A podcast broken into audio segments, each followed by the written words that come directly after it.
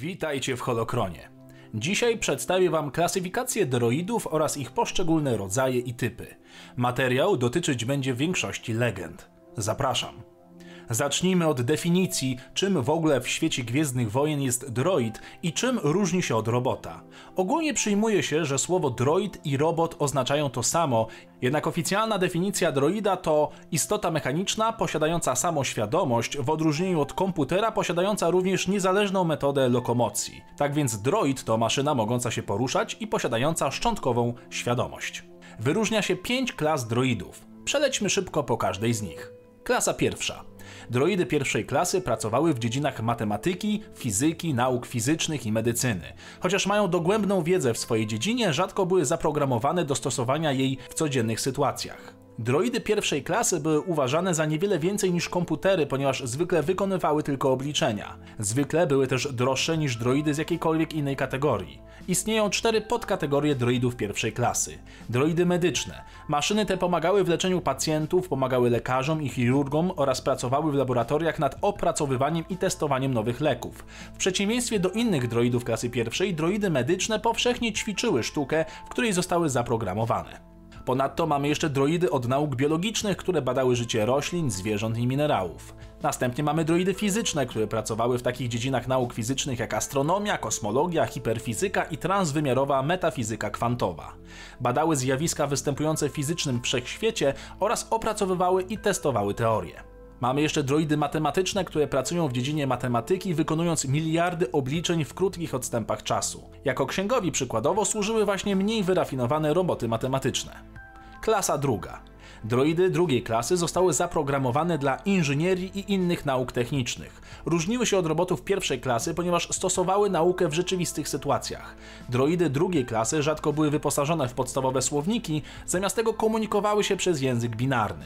Istniało pięć podkategorii robotów drugiej klasy droidy astromechaniczne, mogące współpracować z większością statków kosmicznych. Ich głównym celem było obliczanie skoków nadprzestrzeni, a większość z nich miała także inne funkcje, takie jak naprawianie statków lub uruchamianie niektórych ich funkcji podczas lotu. Droidy eksploracyjne badały planety i testowały je pod kątem zasobów naturalnych. Były również używane do badania pól asteroid, możliwych pasów nadprzestrzennych, a nawet kosmosu.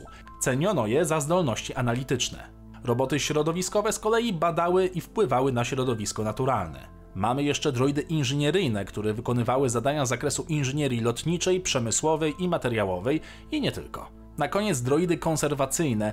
Te droidy z kolei dokonywały napraw technicznych statków kosmicznych. W odróżnieniu od innych, prostszych jednostek naprawczych, należały do klasy drugiej, kiedy reszta droidów naprawczych jest zaliczana do kategorii piątej. Klasa trzecia. Droidy trzeciej klasy zostały zaprogramowane do interakcji z ludźmi. Mówiono, że są to najbardziej zaawansowane droidy, jakie kiedykolwiek wymyślono. Były cztery podkategorie droidów klasy trzeciej. Droidy protokolarne zostały zaprogramowane do dyplomacji, często ze znajomością milionów różnych języków i kultur. Używali ich głównie ambasadorzy i dyplomaci. Roboty pomocnicze z kolei pracowały w prywatnych domach jako kamerdyner, pokojówki lub osobisty kucharz.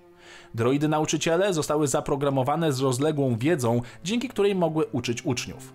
Mamy jeszcze droidy opiekunki. Droidy te opiekowały się dziećmi, a nawet czasami je chroniły. Niektóre z nich były oczywiście niewiele więcej niż drogimi zabawkami, podczas gdy inne mogły strzelać z miotaczy i skutecznie bronić podopiecznego przed atakiem.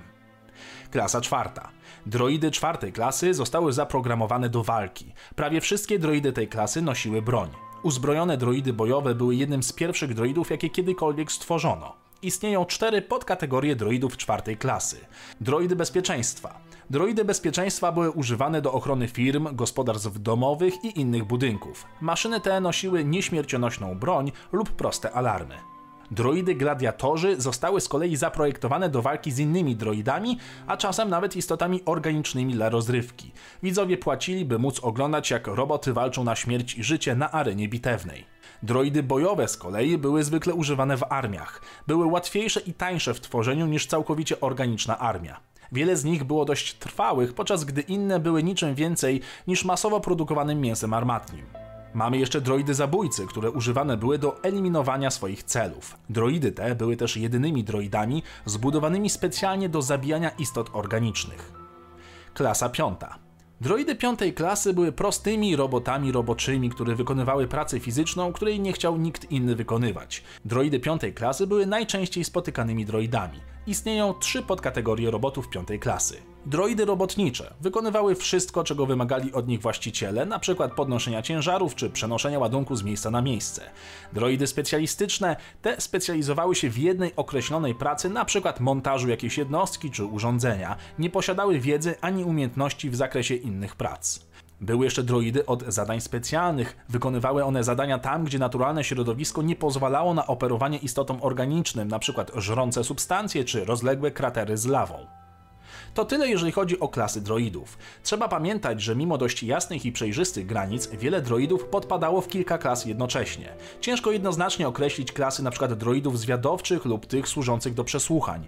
Droidy protokolarne z nadwyraz rozwiniętą osobowością potrafiły o wiele więcej niż inne jednostki. C-3PO i R2-D2 to najlepsze przykłady droidów, które jest bardzo ciężko jednoznacznie sklasyfikować. Zobaczmy teraz, jak wygląda status prawny takich maszyn. Droidy były zazwyczaj traktowane jako własność. Bardziej zaawansowane droidy czasami cieszyły się proporcjonalnie większym szacunkiem. Niektórzy protestowali przeciwko statusowi droidów jako formie niewolnictwa. Była to kontrowersyjna kwestia, częściowo ze względu na trudności w ocenie poziomów sztucznej inteligencji i określeniu, które droidy, jeżeli w ogóle, można uznać za odpowiednio czujące. Chociaż emancypacja droidów była radykalną koncepcją, niektórzy przeciwstawiali się usuwaniu pamięci z wyjątkiem bardzo prostych droidów. Rząd Nabu uważał, że droidy wyższego poziomu są równe innym czującym. W Imperium Galaktycznym z kolei żadne prawo nie chroniło robotów przed nadużyciami, a ci, którzy okazywali im szacunek, byli postrzegani jako dziwni. Podczas wojny z Yuzan Wong droidy były celem zniszczenia przez nienawidzących technologii najeźdźców, którzy postrzegali je jako plugastwo.